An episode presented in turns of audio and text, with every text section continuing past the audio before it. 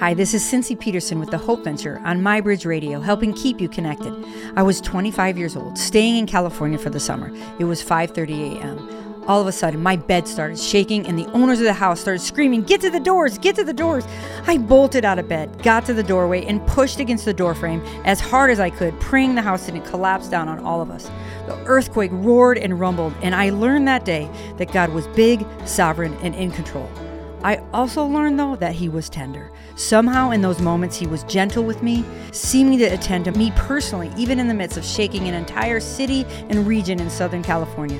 I had no idea back then that it would become a passion of mine to show the world how big and strong, and yet how kind and tender our God is.